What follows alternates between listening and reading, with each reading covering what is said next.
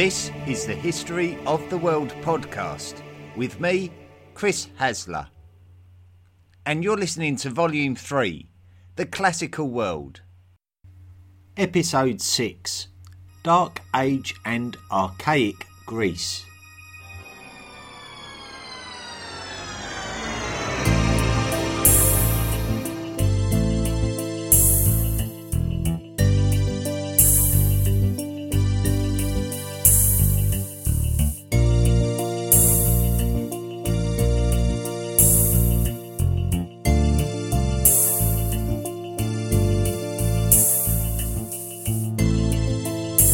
When we left Greece back in Volume 2, we left it in tatters. These were the lands of the mighty Mycenaeans of the second millennium BCE. Quite what's happened, we cannot be sure. During the 13th century BCE, the Mycenaeans were a dominant warrior society who had achieved superiority over their successful Minoan neighbours on the island of Crete in the centuries preceding. Everything was looking good. However, the end of the 13th century BCE was the time of the late Bronze Age collapse, and the Mycenaean Greeks were one of the more famous casualties of this period. Many of the mainland palaces and citadels of the Mycenaeans were destroyed by fire and left in ruin. The familiar Linear B writing system of the Mycenaeans disappeared, which demonstrated the demise of an organised society. Some Peloponnesian scriptures suggest that there may have been invaders looking to move into the lands of the Mycenaeans, but we don't really have anything to suggest that this was a definite contributing factor to the fall of the Mycenaeans. A study of the seismological data of the region of the Balkan and Anatolian peninsulas suggests an unusually large number of earthquakes in a 50 year period around the year 1200 BCE. Mycenaean culture did not disappear suddenly like the Hittites did during this period. The demise was gradual over the course of a century following the late Bronze Age collapse. By around the year 1070 BCE, there was nothing left of Mycenaean Greece. Aspects of Mycenaean culture need to be discussed when considering what could have happened in and around the Peloponnese after the late Bronze Age collapse. The preamble to this period is in episode 24 of Volume 2. It was during this episode that we investigated the cultural aspects of the Mycenaean people, who were essentially palace builders. One of the differences between the palaces of the Mycenaeans and the palaces of the Minoans, those people who the Mycenaeans may have taken the palatial culture from in turn, is the fact that the Mycenaeans felt it necessary to build significant defences around their palaces, so they clearly felt more threatened by their neighbours than the Minoans did. This suggests two things to me. Firstly, that relationships between cultures became more volatile in this area of the world as the second millennium BCE advanced, and secondly, that societies were more exposed to aggression when based on mainland Europe than the islands of the Mediterranean. We spoke at length about the burial culture of the Mycenaeans, which appeared to adjust over time, and as the Mycenaeans became wealthier and more powerful during this period of their regime. The Mycenaeans used to create large mass graves filled with grave goods. However, this practice altered after 1100 BCE when we are much more likely to see single graves, which points towards a decline in the prosperous, large palatial society life and a much more humble culture with less ceremony and regard for status. Linear B writing disappears at around this time, which could suggest a cultural displacement and a decline in organised society. It is clear that people were still living in the south of the Balkan Peninsula, but there seemed to be a loss of stratified society, where during the Mycenaean period there was evidence of an elite class of monarchs and an administrative culture. This suggests that the culture of the Balkan Peninsula became less centralised as people would have relied more on subsistence as a consequence. The lack of linear B writing and any decipherable writing from this post Mycenaean period of Greek history leads us to call this period the Dark Ages of Greece. Pottery is something that the Mycenaeans are well known for, so we should investigate evidence of pottery from the Greek Dark Ages for clues also. We do have pottery from this period, but there is a clear decline in the quality of the pots and the designs on the surface of the pots. It is almost as if people did not have the time or the equipment to emulate the Mycenaean ceramic ware. Pots were much less symmetrical, which points towards people no longer using potter's wheels and starting to create pots simply by hand. The decoration appears to be created with less skill than the ceramics from the Mycenaean period. We don't have much evidence of architecture, no less the impressive works of the Mycenaeans, including the Cyclopean walls that amazed future Greek societies with their sheer magnitude. They were called Cyclopean walls due to the fact that future Greek cultures believed that only the one eyed giant Cyclopes could have built them. The lack of subsequent architecture demonstrated that those classical Greeks who were the next significant culture of these lands could not relate to the Mycenaean abilities, which demonstrates two things. Firstly, that the Mycenaeans were extremely capable and powerful. Secondly, that the decline of the Mycenaean culture was not only abrupt but considerable, as there is no evidence left behind suggesting how the Mycenaeans achieved what they did. The Mycenaean elite must have either been killed or completely migrated away from the area. Maybe they were part of the migrating sea peoples of the 12th century BCE, possibly those who went to Egypt and Philistia hence the presence of ceramics that resemble the Mycenaean style excavated in Philistia dating to after the late Bronze Age collapse.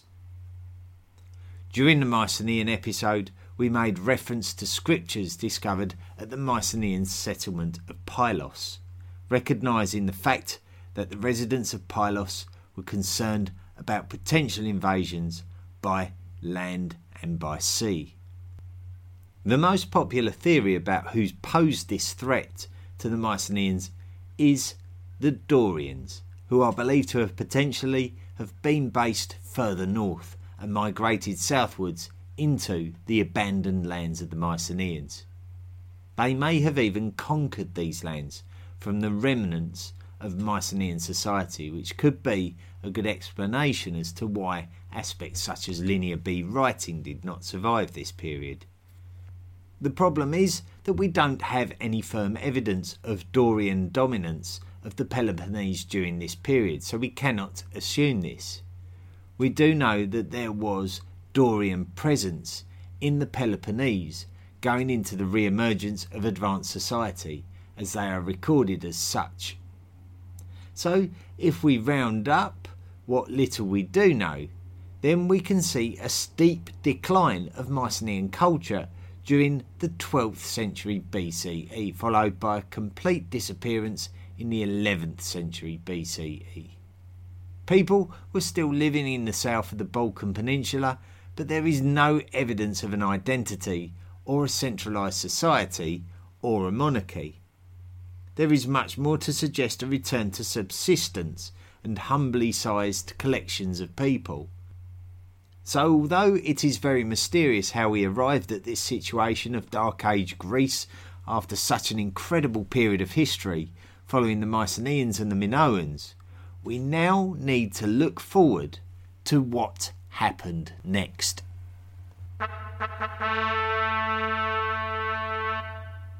Alphabet.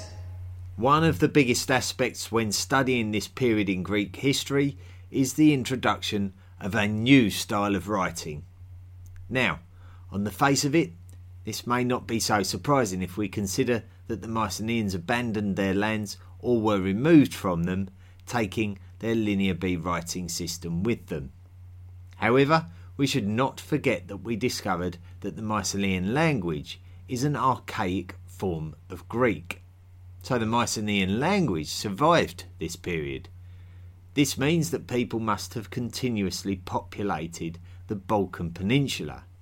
Although the language survived, the writing system did not. Instead, the next emergence of writing in Greek lands after the Linear B system is an alphabetic script based on the Phoenician alphabet. This would be the ancestor of today's Greek alphabet. However, there was one vital change between the Phoenician alphabet and the Greek alphabet, and that is the creation of vowels.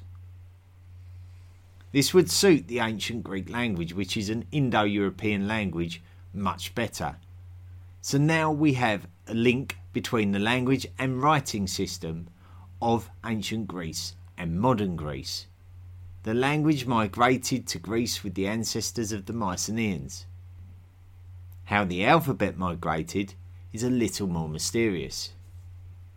We have to recognise that around the year 1000 BCE, the Phoenicians were quite active in and around the Mediterranean, and Greek islands and lands would have certainly been in the range of Phoenician seafarers. Whether it would have been probable that Phoenicians themselves decided to migrate to the lands of the Greeks is highly debatable, with no firm evidence to back up this theory, other than the presence of a closely related alphabet emerging in the coming centuries. Certainly, by the 8th century BCE, we can find firm evidence of a migrated alphabet which resembles the Phoenician alphabet closely. Local variations depending on the specific Greek land you lived on was apparent, showing that it was not standardized. Future historians such as Herodotus and other Roman scribes could not agree on the story of Greek alphabet origins, though, so we may never know the whole truth. It was after the successful establishment of a new Greek writing system that it became possible for storytellers to begin writing about what happened during the Greek Dark Ages, from the fall of the Mycenaean Empire to the re emergence of Greek civilization. And they did this with many works romantically telling stories of this era, and we have touched upon them during this podcast series already. The most famous named writer for this period is Homer whose stories, described in his most famous works, the Iliad and the Odyssey, talk of a time near the end of Mycenaean dominance and a conflict between the Mycenaeans and the Trojans. When these works are associated with other similar works of this time, they combine to give us a narrative of what we refer to as the Trojan War, and something we focused on back in Volume 2 episode 25. Homer's works were written in a form of Greek which is called Homeric Greek and based on the Ionian variant of the Greek language. These variations should be easy for us to respect due to one very important point that we should always be ready to remind ourselves when discussing this unique part of the world. We talk of Greek lands and Greek language and the Greek alphabet. Greece is just a geographical area here with no united identity. Regional variations are not a surprise because these societies of Greek lands were not one united society but many different and small societies, which is consistent with the theory of post Mycenaean subsistence. The works of Homer tell us a story of war, which involved Greek deities or gods that have no other real historical foundation other than in these future works, and on a fundamental level, not give us anything firmly believable in terms of a historical narrative due to its mythological and mysterious nature. In fact, there is no firm evidence that Homer was a real individual other than future writers talking of him being the author of the Iliad and the Odyssey. So you will not find a general belief in Homer's existence among scholars, let alone the validity of his stories. So, once again, it is a topic for you and your own mind to decide for yourself how true any of it could be.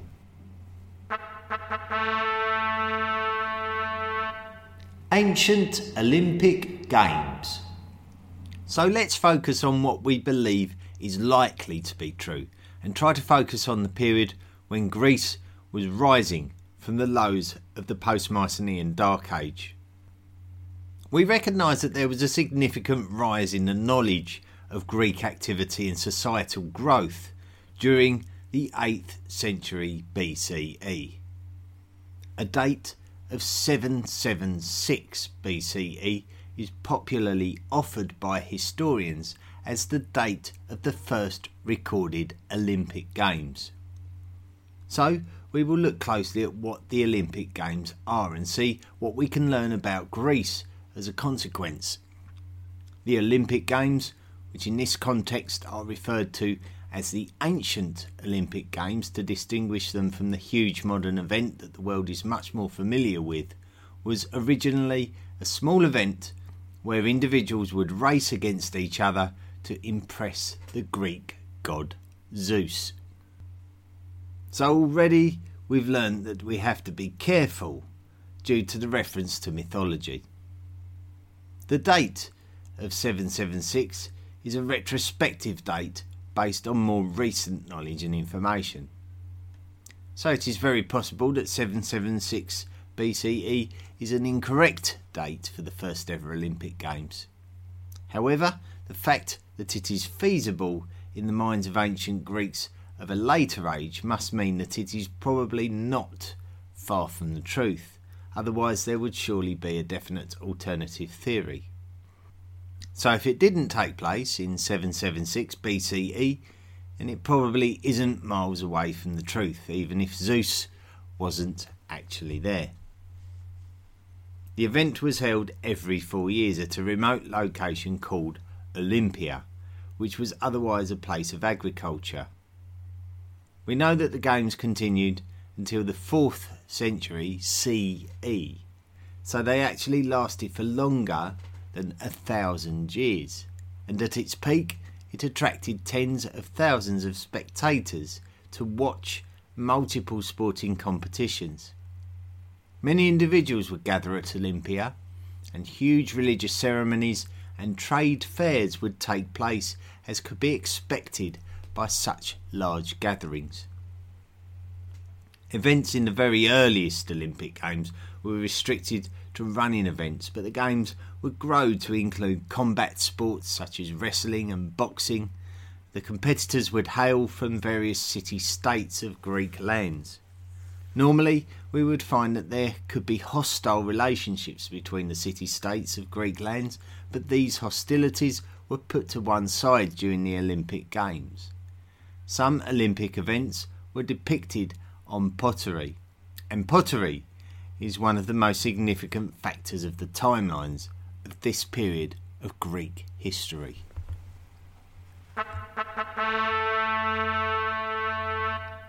Pottery.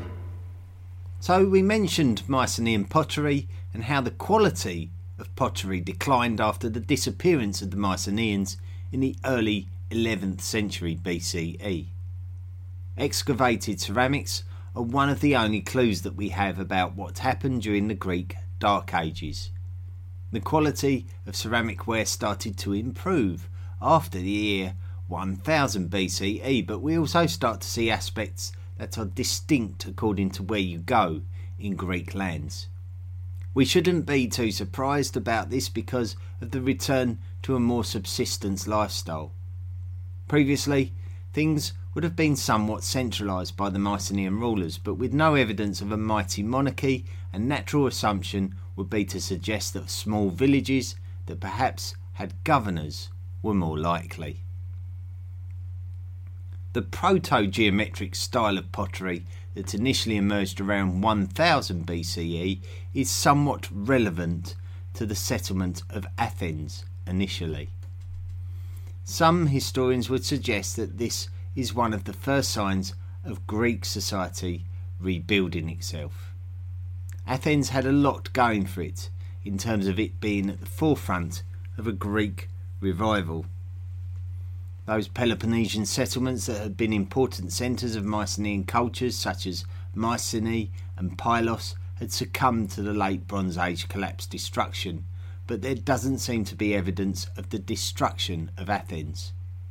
Athens certainly suffered an economic decline thanks to the fall of the Mycenaean Empire, but its geographical location, coupled with the strategical advantage of the Acropolis, giving the settlement some great vantage points, was surely key to it being one of the first places to show signs of an upturn in fortunes. The proto geometric style would unsurprisingly make way for the geometric style, for which the settlement of Corinth is mentioned as a place where this style of pottery is known to have been created.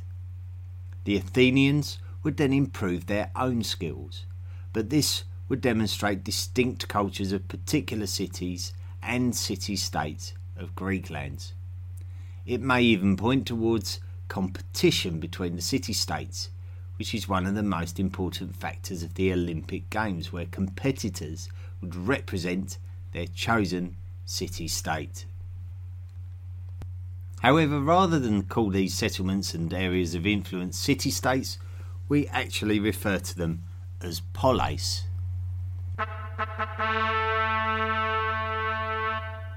Polis. Polis is the plural of the word polis, which in turn is the Greek word for city.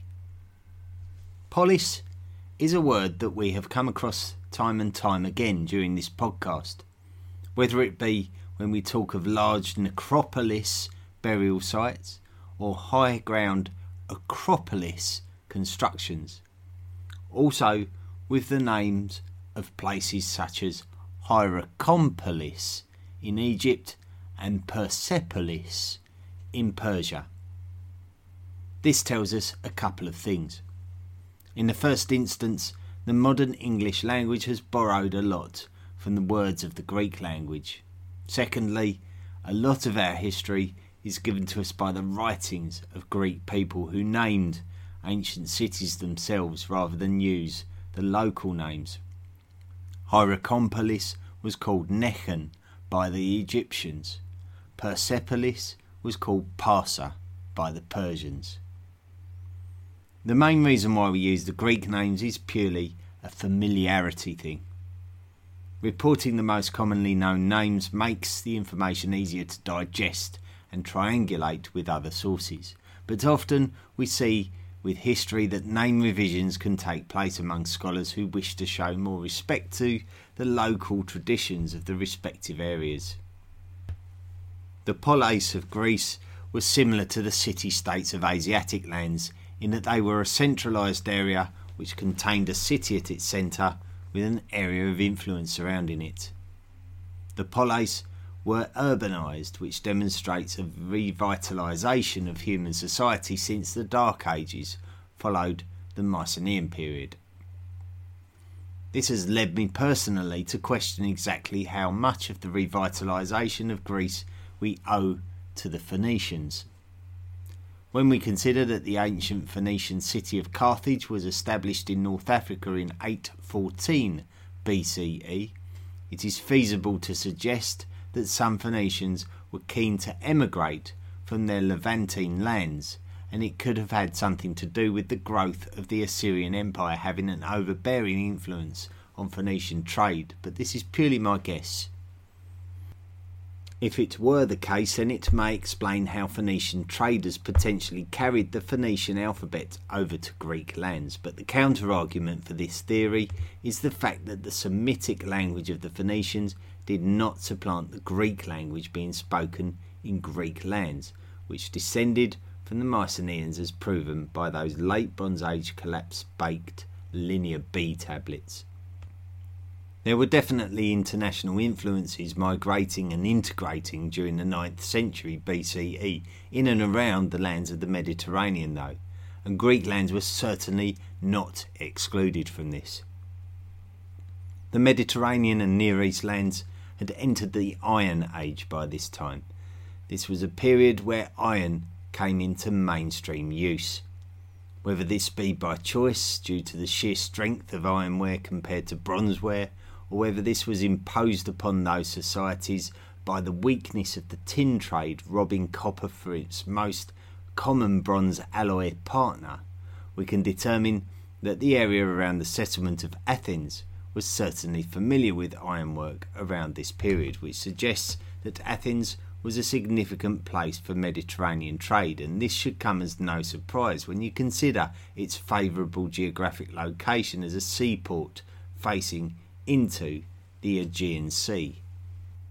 This also explains the apparent rise in activity at the settlements of Lefkandi on the island of Euboea and Knossos on the island of Crete. So we can target this period as a time when Greek city states, which we refer to as polis, started to re emerge as populations started to grow and succeed. What happened here we can probably compare to the emergence and success of city states elsewhere in the known world up to this point.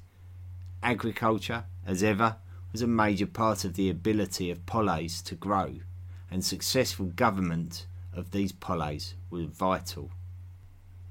So, this is not completely unlike ancient Mesopotamia before the Age of Empires, when city states would have their own identities and be ruled by their own kings. Pottery from each of the polis was distinct according to which polis you were in, and even the alphabet would have its own intricacies according to which polis you were in.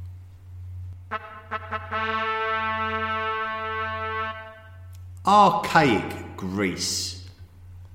So, we have explored a few things about the Dark Ages and the archaic period of Greek history.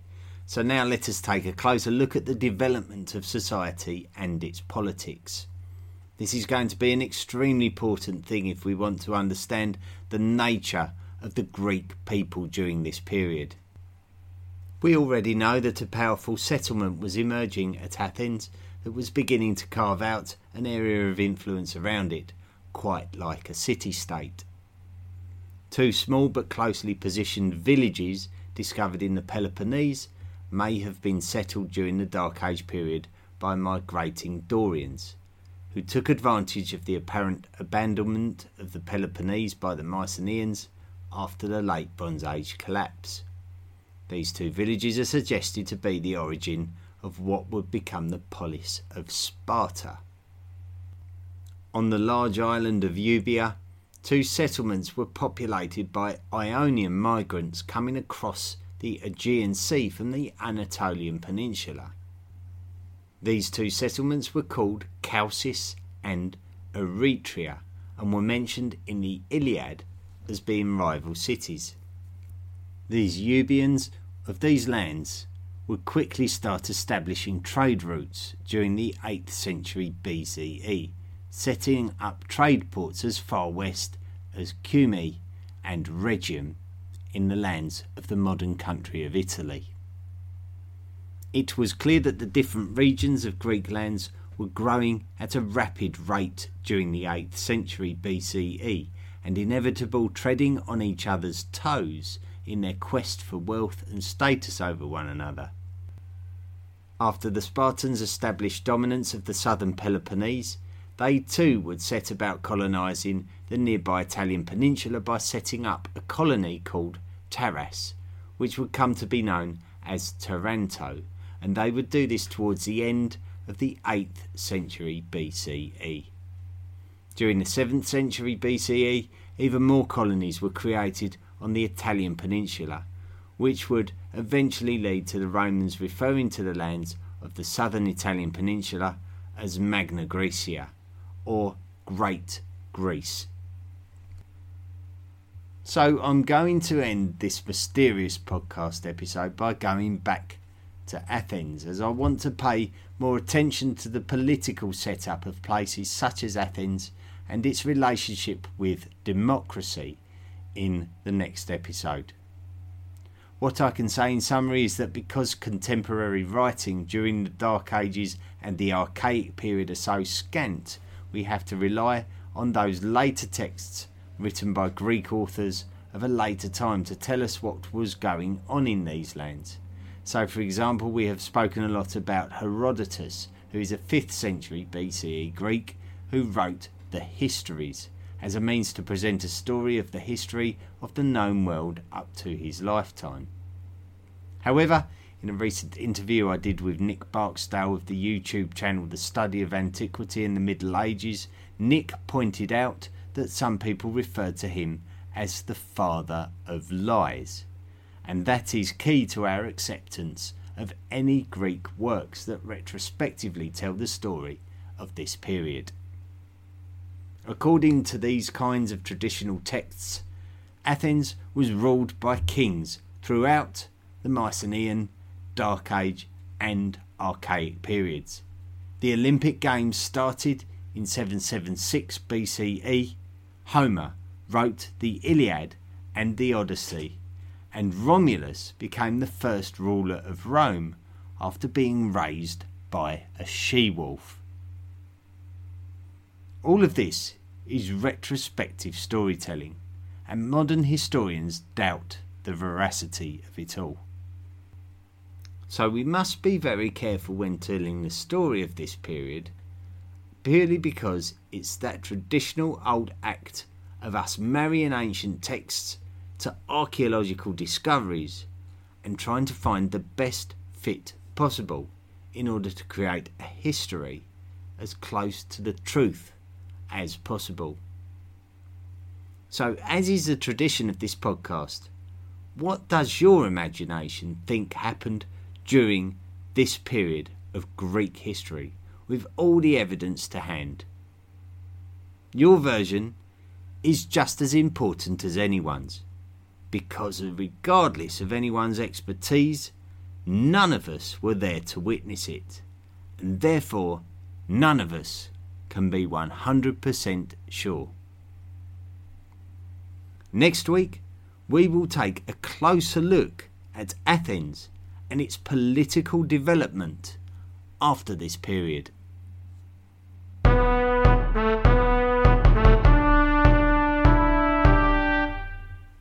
Well, there we have it.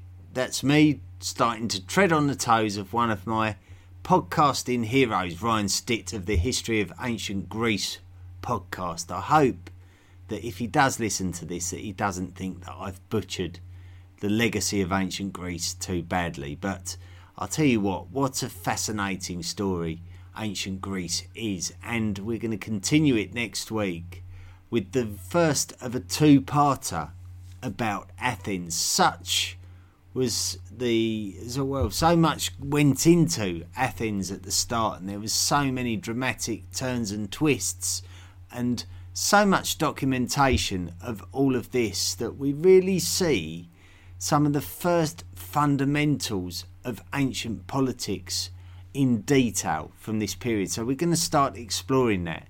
And I have to admit, it's a fascinating view of how society changed and how society had to change due to the pressures um, that were on it. It was either a case of having to accept certain things in order to survive, and we're gonna we're gonna view that next week, or the, at least the beginnings of it. And I promise you, it's going to be an absolutely fascinating story.